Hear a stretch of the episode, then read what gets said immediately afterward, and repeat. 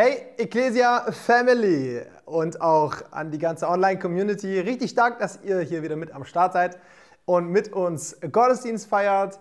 Ey, wir freuen uns voll, dass du mit dabei bist.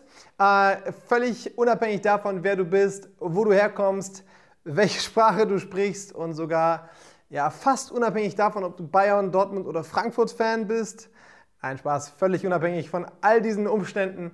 Es ist der Hammer, dass du hier bist und wir hoffen, du fühlst dich hier in unserer Online-Community so richtig wohl.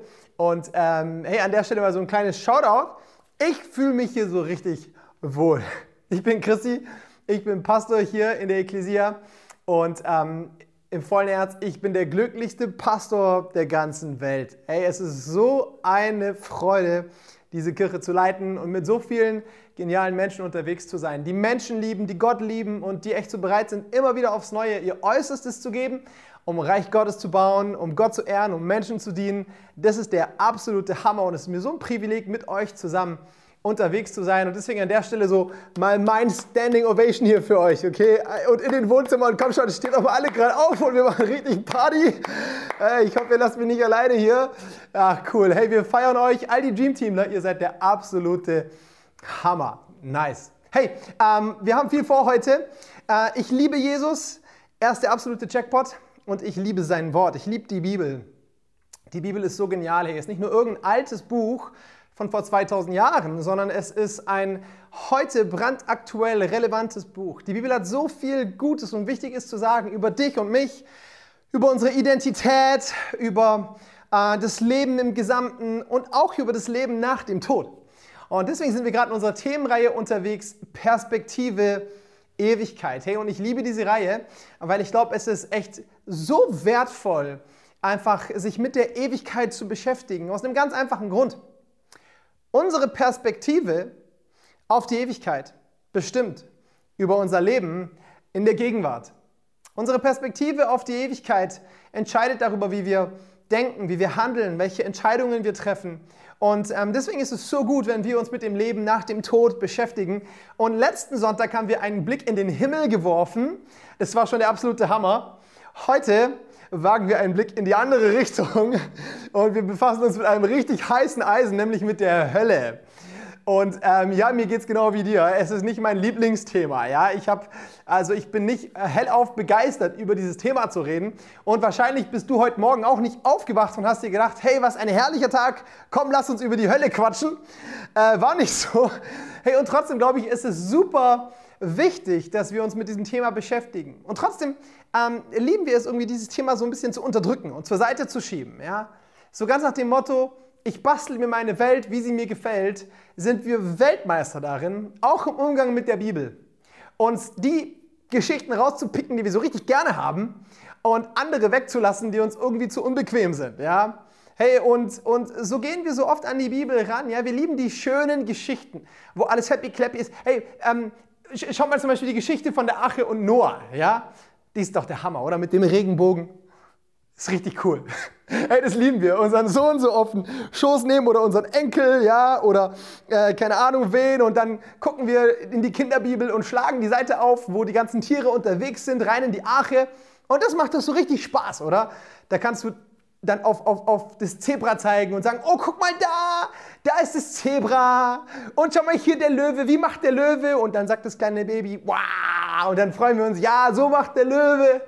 Und äh, dann, dann, gehen wir weiter und freuen uns über Opa und Oma Kolibri, die da irgendwo auf dem Rücken von Onkel Löwe unterwegs sind. Und der Pinguin sitzt auf dem Rücken vom Nilpferd und so weiter. Klasse, wir lieben die Geschichte. Aber keine Kinderbibel auf der Welt malt eine Seite mit all den tausenden Menschen, die bei der Sintflut ums Leben gekommen sind. Wieso? Weil da können wir nicht drauf zeigen und sagen, hey, guck mal da, der ist am Ertrinken und der zappelt, weil er am Sterben ist und die sind schon alle tot. Macht keinen Spaß. Haben wir keine Freude dran. Und ja, hey, ich kann es sehr gut verstehen, dass wir uns zweimal überlegen, welche Bilder wir mit unseren Kids anschauen. Aber hey, ich glaube, es ist keine gute Idee, für uns selbst die Augen vor Themen zu verschließen, an die wir uns definitiv ranwagen sollten. Und die Hölle ist genauso ein Thema, das für mich und für dich relevant ist, aus einem ganz einfachen Grund. Wissenschaftler haben bewiesen, die Sterberate in Deutschland liegt bei 100 Prozent. Hey, sorry for saying, ja. Ähm, und sorry, dass ich dir das so plupp an den Kopf schmeißen muss, aber der Tag wird kommen, an dem du stirbst. Völlig unabhängig davon, welche genialen Versicherungen du abgeschlossen hast, äh, wie viel Kohle jeden Monat auf deinem Konto landet, wie tough deine Gene sind. An dem Ding kommen wir nicht vorbei. Wir alle werden eines Tages das Gras von unten wachsen sehen. Ey, du kannst dich noch so fit halten über CrossFit und Nordic Walking und Yoga, schieß mich tot. Du kannst dich noch so gesund ernähren. Du kannst ab jetzt nur noch vegane Wundermittel fressen, ja, und Tofu und Bio-Bananen. Äh, und du kannst so viel Anti-Aging-Creme dir ins Gesicht knallen, wie du willst. Du kannst da drin baden. Es ändert alles nichts an der Tatsache, dass wir sterben werden. Der Tod ist todsicher. Daher kommt das Sprichwort. Nichts ist so sicher wie der Tod. Hey, und deswegen denke ich, es ist echt wertvoll, uns mit dem Thema Hölle zu beschäftigen. Und weißt du was? Ich glaube, die Tatsache, dass wir uns so ungern mit der Hölle beschäftigen, obwohl wir wissen, dass wir alle einmal sterben werden, ist nicht nur irgendwie ein Produkt des Zufalls, sondern ich glaube, dahinter steckt eine Strategie. Eine Strategie des Teufels. Und hey, ich weiß, das klingt für aufgeklärte Ohren im 21. Jahrhundert gar nicht so einfach. Herr, wie? Eine Strategie vom Teufel? Äh, der pfuscht in meinen Gedanken rum oder wie?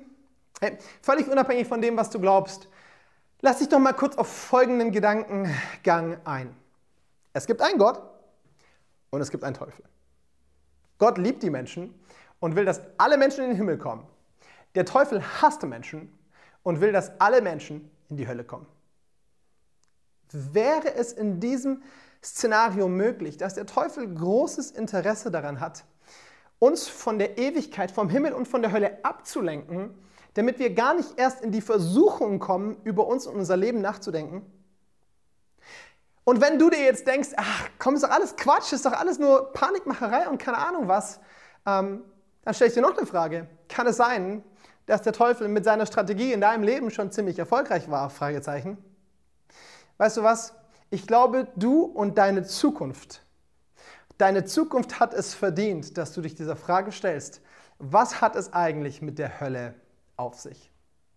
Ja, und deswegen habe ich uns eine Predigt mitgebracht, die heißt Mythos Hölle. Und ähm, hey, wir werden nachher nochmal richtig preachy. Jetzt sind wir erstmal so richtig teachy und beschäftigen uns mit drei Mythen über die Hölle, die du vielleicht auch kennst. Und wir begegnen diesen Mythen mit Gottes Wort, mit der Bibel und schauen uns an, was die Bibel wirklich über die Hölle sagt. Und dafür gibt es so viele verschiedene Texte und wir werden auch so ein paar ranführen. Aber so für das Essentielle wagen wir uns an den Text aus dem zweiten Thessalonicher Brief, Kapitel 1, die Verse 8 und 9. Und da heißt es, er, und damit ist Jesus gemeint, wird all diejenigen zur Rechenschaft ziehen, die Gott nicht als Gott anerkennen und nicht bereit sind, die gute Botschaft von Jesus, unserem Herrn, anzunehmen.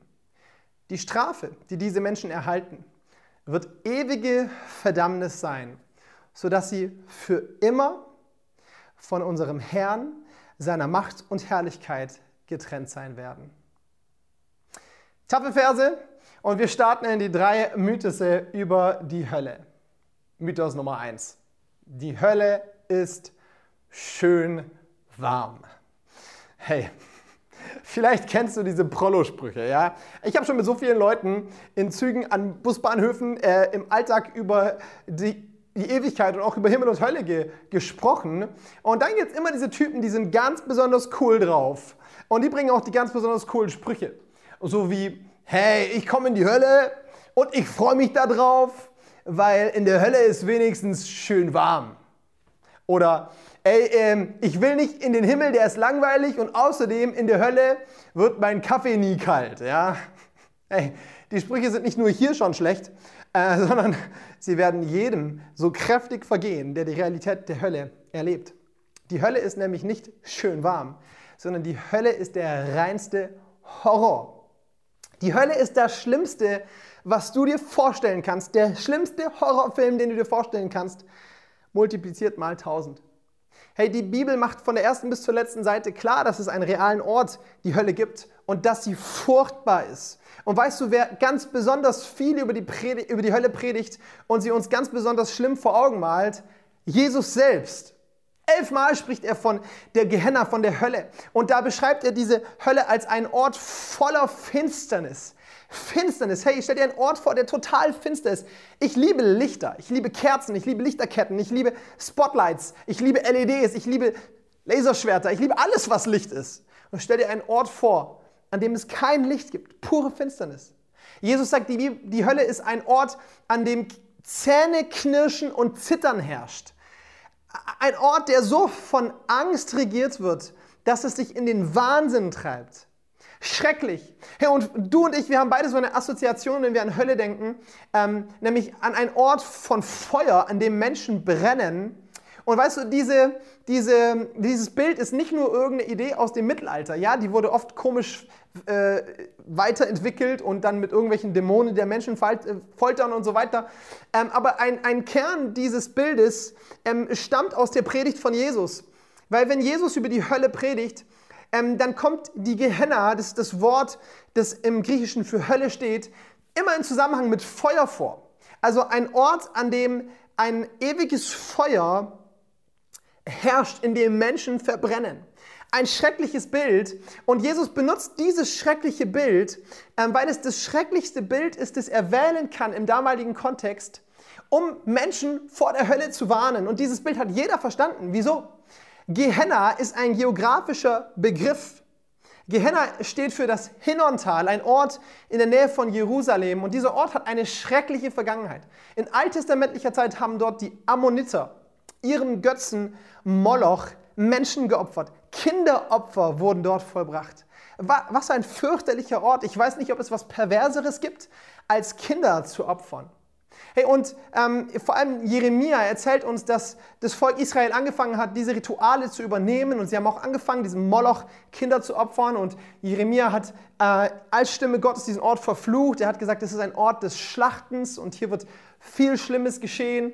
Und tatsächlich spätestens ab dem 8. Jahrhundert vor Christus wird dieses Hinnontal zu einer Massenbegräbnisstätte der Israeliten.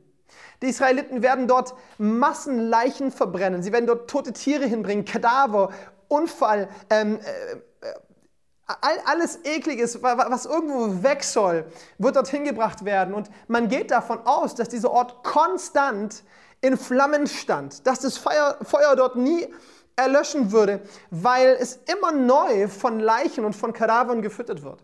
Außerdem ist es ein Ort voll von Verwesung, an dem Maden und Würmer all das auffressen, was das Feuer übrig lässt. Hey, wenn du dir gerade denkst, was für ein ekliger, widerlicher, fürchterlicher Ort, dann ist das genau das, was Jesus erzielen wollte. Jesus wollte seine Zuhörer warnen. Achtung, die Hölle ist ein realer, grausamer Ort und du willst dort nicht hin. Und das wird noch klarer, dass du dort nicht hin willst, wenn wir uns Mythos Nummer 2 angucken. Mythos Nummer 2. Die Hölle ist zeitlich begrenzt. Immer wieder, wenn wir über die Hölle lesen, werden wir merken, dass die Hölle nicht zeitlich begrenzt ist, sondern ein ewiger Ort ist.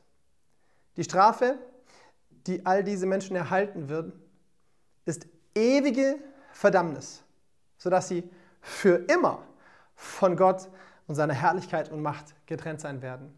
Hey, ähm, ewig bedeutet ganz einfach ewig.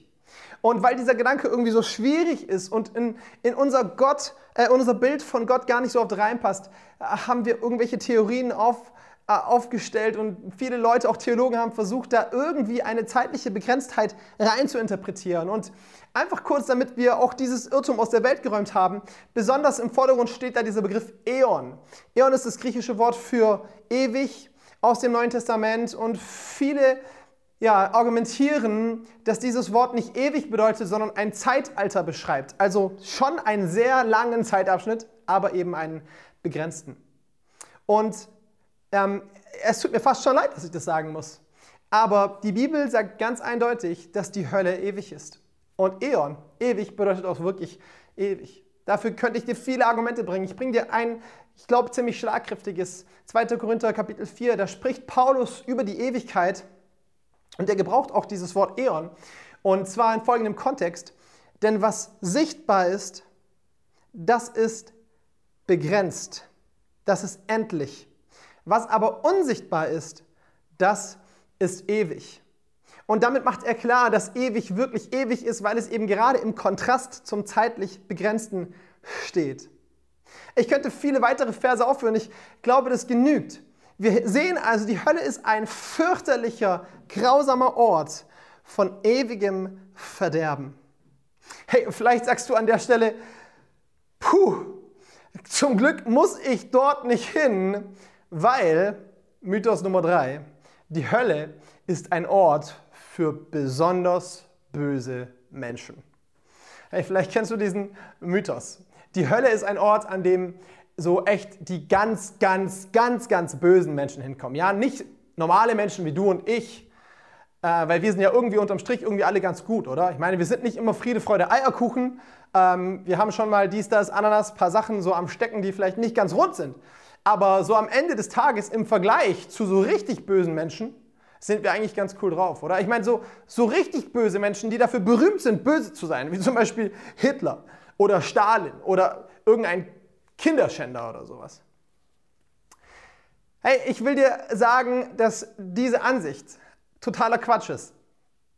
Aus zwei Gründen. Zunächst mal ist die Hölle nicht für böse Menschen oder besonders böse Menschen, weil sie überhaupt nicht für Menschen ist. Die Hölle ist nicht für Menschen gedacht. Gott hatte nie das Ziel, dass auch nur ein einziger Mensch in die Hölle muss.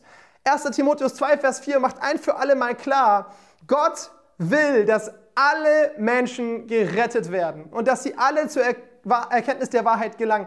Gott wünscht sich für jeden Menschen, sogar für die besonders Bösen, dass sie gerettet werden, weil Gott uns bedingungslos liebt, völlig unabhängig von unseren Taten. Hey, und äh, das ist so eine gute Message erstmal, weil erstmal heißt es für dich und für mich völlig egal, was du in der Vergangenheit getan hast. Du kannst nichts tun, was so schlimm ist, dass Gott nicht mehr bedingungslos für dich ist. Hey, völlig unabhängig von dem, was du in der Vergangenheit getan hast oder in der Zukunft tun wirst. Gott ist für dich und er wünscht sich für dich, dass du gerettet bist und der Himmel ist für dich geschaffen. Und vielleicht sagst du jetzt wieder, puh, Gott sei Dank, also kommen wir doch alle in den Himmel und Party bei Party, wunderbar. Sorry, ich muss dich nochmal enttäuschen. Die Hölle ist kein Ort für besonders böse Menschen, sondern die Hölle ist Gottes Gericht über unsere Sünde. Die Hölle ist Gottes Gericht über unsere Sünde und deswegen ist die Hölle der Ort, an dem nicht die besonders bösen Menschen landen werden, sondern alle Sünder. Alle Sünder. Und weißt du was? Ich kenne da so einen Sünder. Der Typ heißt Chrissy Schneider. Und weißt du was? Ich kenne da noch so einen. Ene mu und das bist du. Jeder einzelne von uns hat gesündigt. Und damit sind wir alle Sünder. Hey, das macht die Bibel so klar. In Römer 3 heißt es, denn darin sind sie alle gleich. Hey, wir sind so unterschiedlich. Aber in diesem Punkt sind wir alle gleich. Sie alle haben gesündigt und sind schuldig vor Gott. Und die Bibel macht klar, dass wir durch unsere Sünde Gottes Urteil, Gottes Gericht verdienen. Und das ist in der endgültigsten Form die Hölle. Hey, und um das zu verstehen, ähm, wollen wir nochmal in zwei Punkte eintauchen. Und ich habe echt dafür gebetet, dass diese beiden Punkte landen. Nämlich Gottes Gerechtigkeit und unsere Sünde. Gottes Gerechtigkeit. Gott ist Liebe und Gott ist Gerechtigkeit. Und es ist so wichtig, dass wir das verstehen. Und zwar nicht in dem Sinne, ähm, wie wir das oft denken, so Gott ist Liebe, aber eben auch Gerechtigkeit. Und ähm, deswegen gibt es eben auch noch eine Hölle. Also eigentlich nur Liebe und Himmel, aber auch ein bisschen Gerechtigkeit. Aber das stimmt nicht. Gott ist vollkommene Liebe und deswegen ist er vollkommene Gerechtigkeit. Weil Gott Liebe ist, liebt er Gerechtigkeit. Er ist ein guter Vater, so stellt er uns vor in der Bibel. Und als guter Vater liebt er es, Gerechtigkeit auszuüben für seine Kids. Liebe kommt an Gerechtigkeit nicht vorbei. Ey, stell dir vor, du bist Familienpapa oder Familienmami Vielleicht bist du es wirklich. Und äh, jetzt, du hast, du hast einen Sohn und du hast eine Tochter, ja? Und gerade in dieser Corona-Zeit, deinem Sohn wird langweilig und er hat eine richtig geile Idee. Zumindest findet er die richtig geil. Nämlich, er denkt sich, komm, lass der Schwester mal eine Glatze rasieren. Und ähm, er macht sich auf die Suche, wenn du Glück hast, nach Daddys Rasierer, wenn du Pech hast, nach einem Küchenmesser. Äh, sagen wir mal, du hattest Glück. Er findet ähm, Daddys Rasierer und plötzlich hörst du Schreie aus dem Wohnzimmer und du rennst dahin und dann siehst du deinen Sohn, wie er seine Schwester im Schwitzkasten hat. Äh, der halbe Kopf ist schon auf Spiegelglatze poliert und er ist gerade dabei, seinen Namen in die andere Hälfte zu rasieren. Äh, ey, Frage an dich, was machst du an der Stelle? Bist du einfach nur Liebe, Friede, Freude, Eierkuchen? Oder bist du Liebe und Gerechtigkeit? Hey, du liebst beide deine Kinder und deswegen wirst du Gerechtigkeit ausüben, in welcher Form das auch immer stattfinden wird. Gott ist Gerechtigkeit. Und weil er Gerechtigkeit ist, hasst und verurteilt Gott Sünde. Und hier kommt unsere Sünde ins Spiel.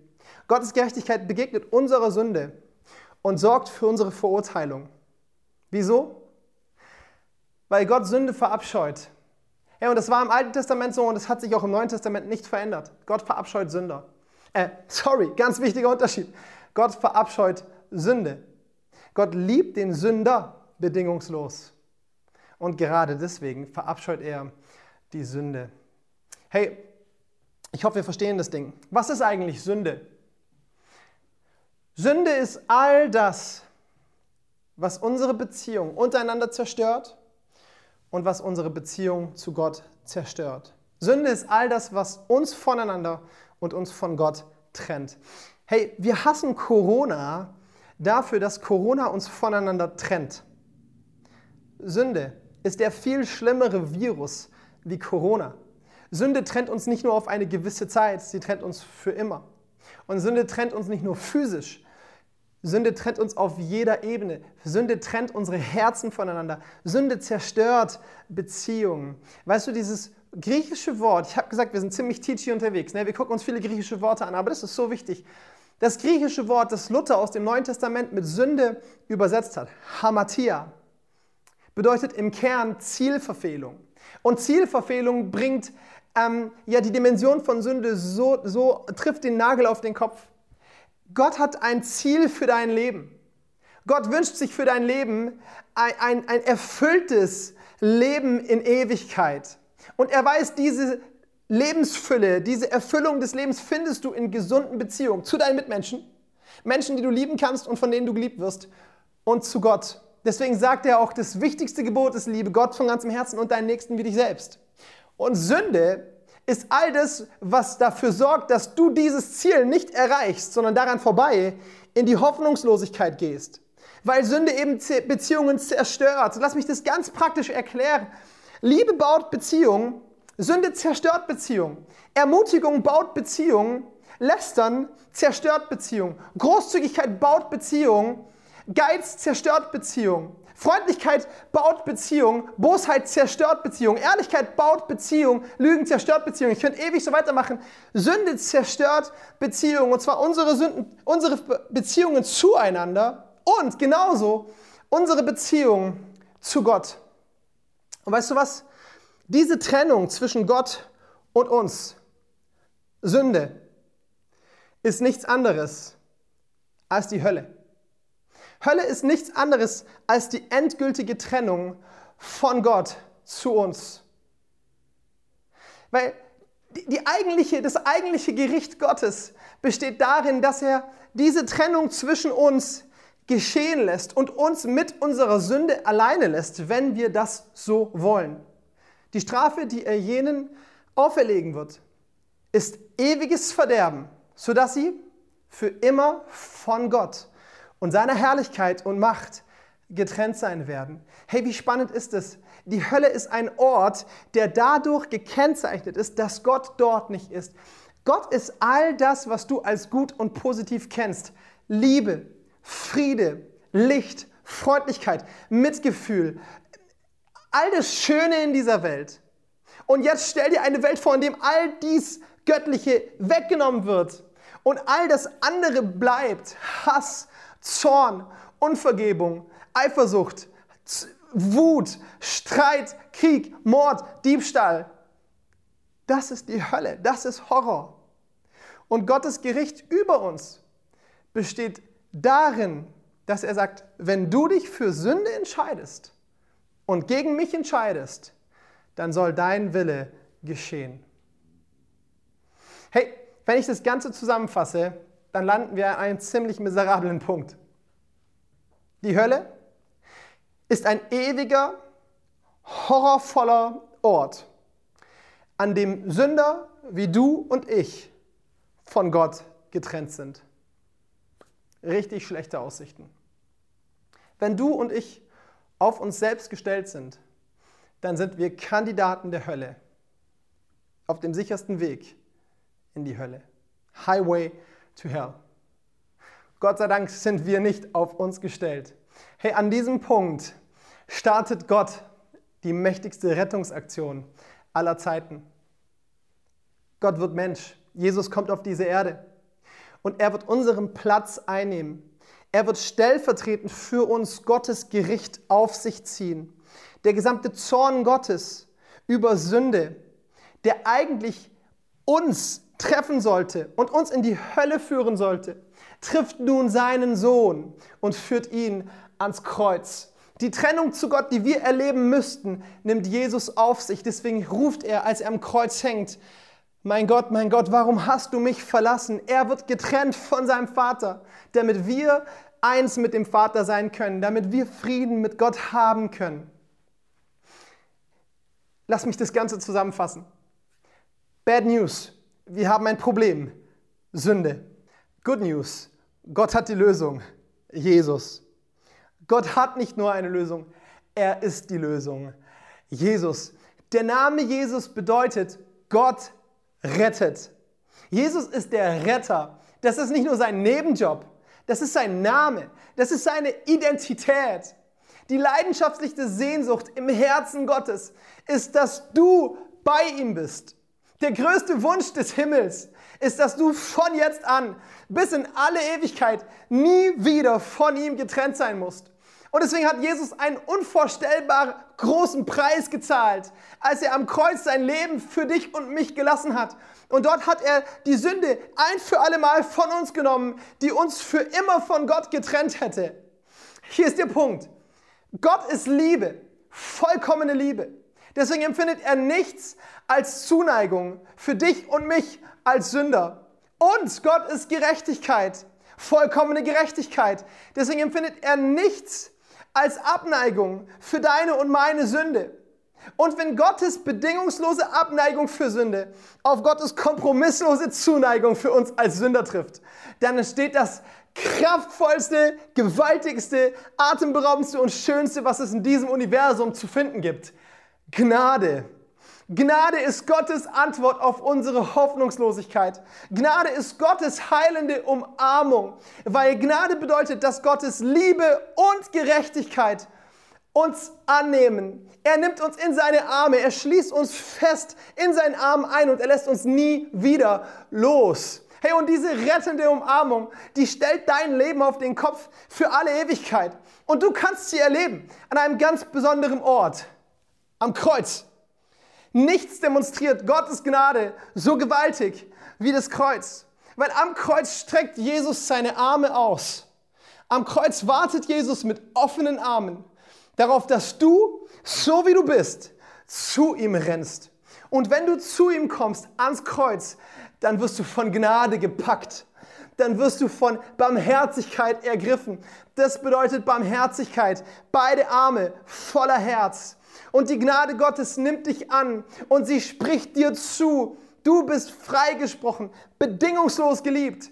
Du bist gerecht gesprochen, völlig unverdient. Du bist mein Kind.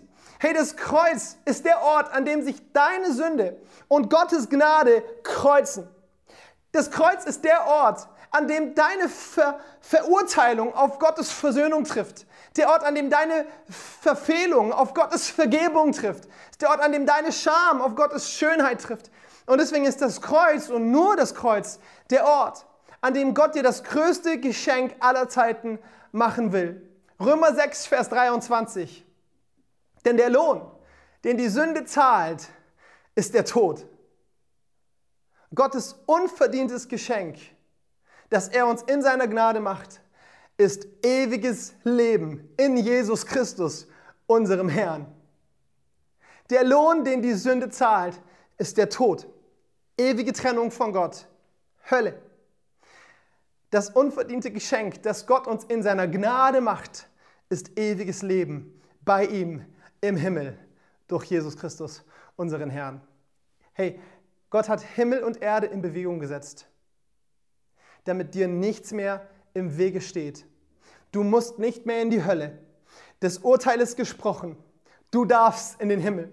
Das Einzige, was dir im Weg stehen könnte, ist deine freie Entscheidung. Deine freie Entscheidung. Es liegt bei dir. Er wird all jene zur Rechenschaft ziehen, die Gott nicht als Gott anerkennen. Hey, willst du Gott als Gott anerkennen? Das bedeutet ganz praktisch zu sagen, Gott, du bist Gott in meinem Leben. Dein Wille soll geschehen. Ich kehre um, nicht mehr mein Wille soll geschehen, sondern dein Wille soll geschehen. C.S. Lewis formuliert das so. Am Ende werden nur zwei Gruppen von Menschen vor Gott stehen. Jene, die zu Gott sagen, dein Wille geschehe, und jene, zu denen Gott sagt, dein Wille geschehe. All diejenigen, die in der Hölle sind, haben sie sich erwählt. Hey, es ist deine Entscheidung. Er wird all jene zur Rechenschaft ziehen, die Gott nicht als Gott anerkennen und nicht bereit sind, die gute Botschaft von Jesus anzunehmen. Hey, und diese Wahl liegt gerade jetzt bei dir. Gott ist nicht hier, um dich zu verurteilen. Jesus hatte nicht eine Sekunde vor, dass du von ihm getrennt bist. Sein Wunsch, sein Plan, sein Wille war schon immer, dass du Beziehung mit ihm leben kannst, hier auf dieser Welt, bis in alle Ewigkeit. Ja, weißt du was, diese Entscheidung für Jesus, die kannst du gerade jetzt treffen. Gerade jetzt. Hey, und wisst ihr, wir haben für diesen Gottesdienst gebetet, ich habe für diese Predigt gebetet und ich habe gebetet, dass in diesem Moment der Heilige Geist dein Herz berührt und dass in dir du spürst, wie Gott dich ruft, wie Jesus dich zieht und wie Jesus dir zeigt, ich will dich retten, komm, gib mir dein Leben.